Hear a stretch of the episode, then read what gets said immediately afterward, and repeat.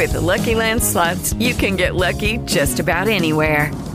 This is your captain speaking. Uh, we've got clear runway and the weather's fine, but we're just going to circle up here a while and uh, get lucky.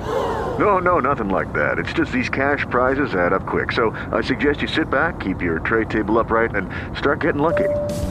Play for free at Lucky Land Slots dot com. Are you feeling lucky? No purchase necessary. Void where prohibited by law. eighteen plus terms and conditions apply. See website for details.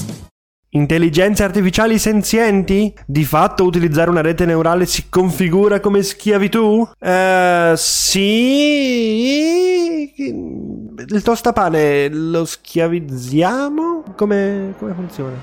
Attualità, informatica, mondo del web. Questo e tanto altro su Occhio al Mondo. L'occhio attento a quello che ci succede intorno.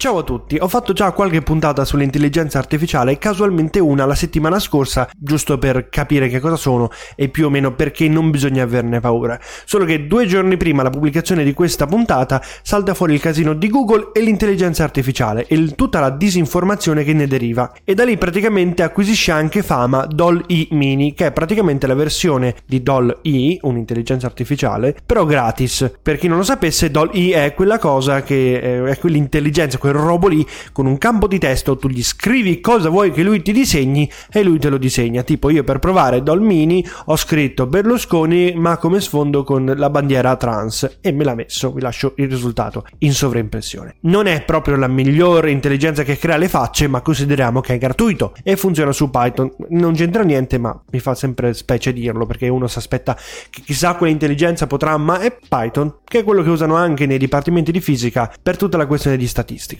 Qual è il punto? Perché abbiamo così tanta paura e non riusciamo a capire cosa succede quando un'intelligenza artificiale ci risponde? Perché sostanzialmente siamo abituati a pensare che, data una risposta, conosca il significato di questa risposta e, conoscendone il significato, ne comprenda tutti i retroscena possibili. Perché è semplice, trattando tutti come esseri senzienti ci semplifichiamo la vita. Eh, se tutte le mattine alle cinque vi alzate, accendete la luce, prendete il caffè, guardate le notizie, decidete di installare la domotica con un software predittivo, quindi alle quattro e cinquantacinque le luci soffuse si accendono tranquillamente, poi alle cinque suona la sveglia che non si spegne finché voi non andate in bagno e aprite l'acqua, e allora lui capisce che avete aperto l'acqua, se siete solo in casa ovviamente, e poi da lì tutte le cose che ne conseguono. Questa cosa, se uno non è proprio interno alle tematiche complesse dell'algoritmica,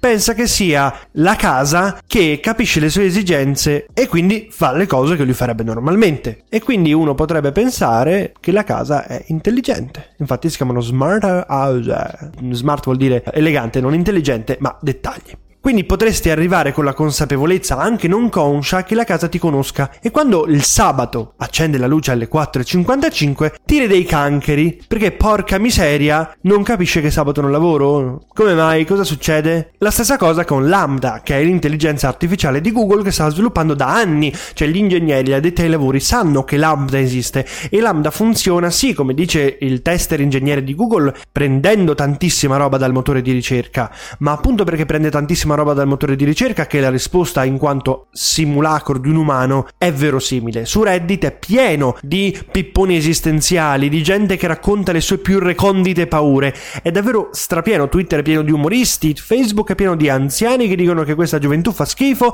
e non capiscono niente, e di misogini. Google prende le cose in superficie di tutte queste piattaforme e crea quei dataset variabili per cui un'intelligenza continua ad imparare, a occupare continuamente un feedback come un essere umano, ma diversamente da un essere umano il feedback non lo interpreta. Il feedback è binario, o è una cosa buona o è una cosa cattiva, semplificando molto. Quindi un'intelligenza artificiale di oggi funziona più o meno come il riflesso condizionato, come la storia dei cani di Pavlov, che loro sentivano la campanella suonare, alzavano le orecchie perché di solito quando suonava la campanella c'era il cibo, perché il suono della campanella rievocava vecchi ricordi. Ora, nell'intelligenza artificiale i vecchi ricordi sono tantissime informazioni reperite da tantissimi software, social, dati diversi, e la campanella sono magari voi che vi alzate alle quattro e cinquanta del mattino e ah, si è alzato, quindi vuole ascoltare le news news, perché è da anni che ogni volta che si alza la mattina ascolta le news. Però questo processo non comprende di fatto un'autocoscienza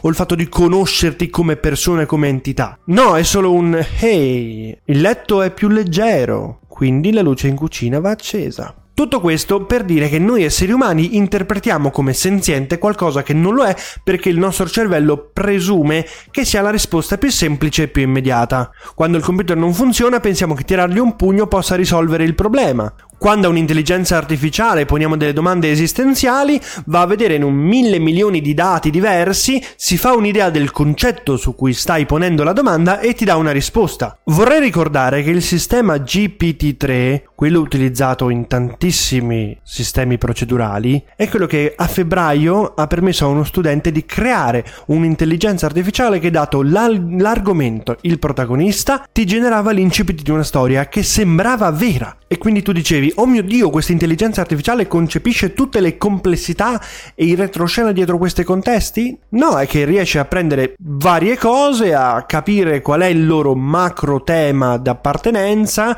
e poi sviluppare una storia in modo tale che l'essere umano gli dia feedback positivo. Se scrive il programmatore non dirà brava intelligenza, hai vinto, dirà no, questo risultato non è soddisfacente. E non gli dà i parametri per migliorare, perché proprio non, non può darli, e questo deve l'intelligenza capirla da solo. Capite bene che con tutti questi automatismi poi è anche abbastanza fisiologico che dopo dieci anni di sperimentazioni si arrivi a una conversazione che sembra vera, che sembra fatta con un bambino di sette anni, come dice l'ingegnere religioso che dice che la vita va protetta ad ogni costo e quindi quella vita va protetta anche se è una vita virtuale. Sì, vero, uh, certo, uh, hai proprio ragione, ma hai visto l'uomo bicentenario, quello con Robin Williams, quel robot che sì è senziente ma è anche voglioso di una vita più libera, con gli stessi diritti, dove vuole diventare umano? Lì è letteralmente l'intelligenza che fa il primo passo per essere autocosciente.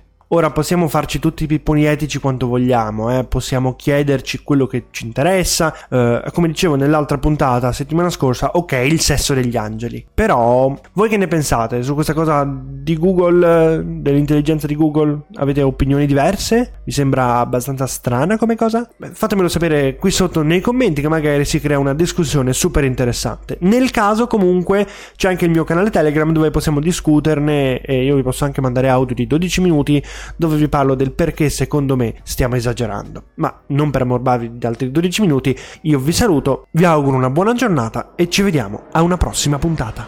Attualità, informatica, mondo del web. Questo e tanto altro su Occhio al Mondo. L'occhio attento a quello che ci succede intorno.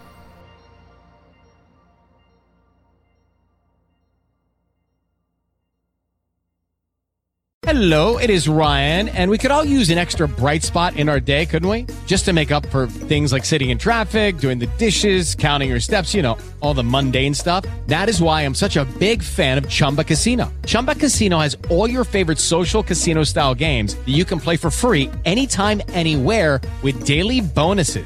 That should brighten your day a little. Actually, a lot. So sign up now at chumba casino dot com. That's chumba casino dot com. No purchase necessary. V G W Group. Void where prohibited by law. See terms and conditions. eighteen plus.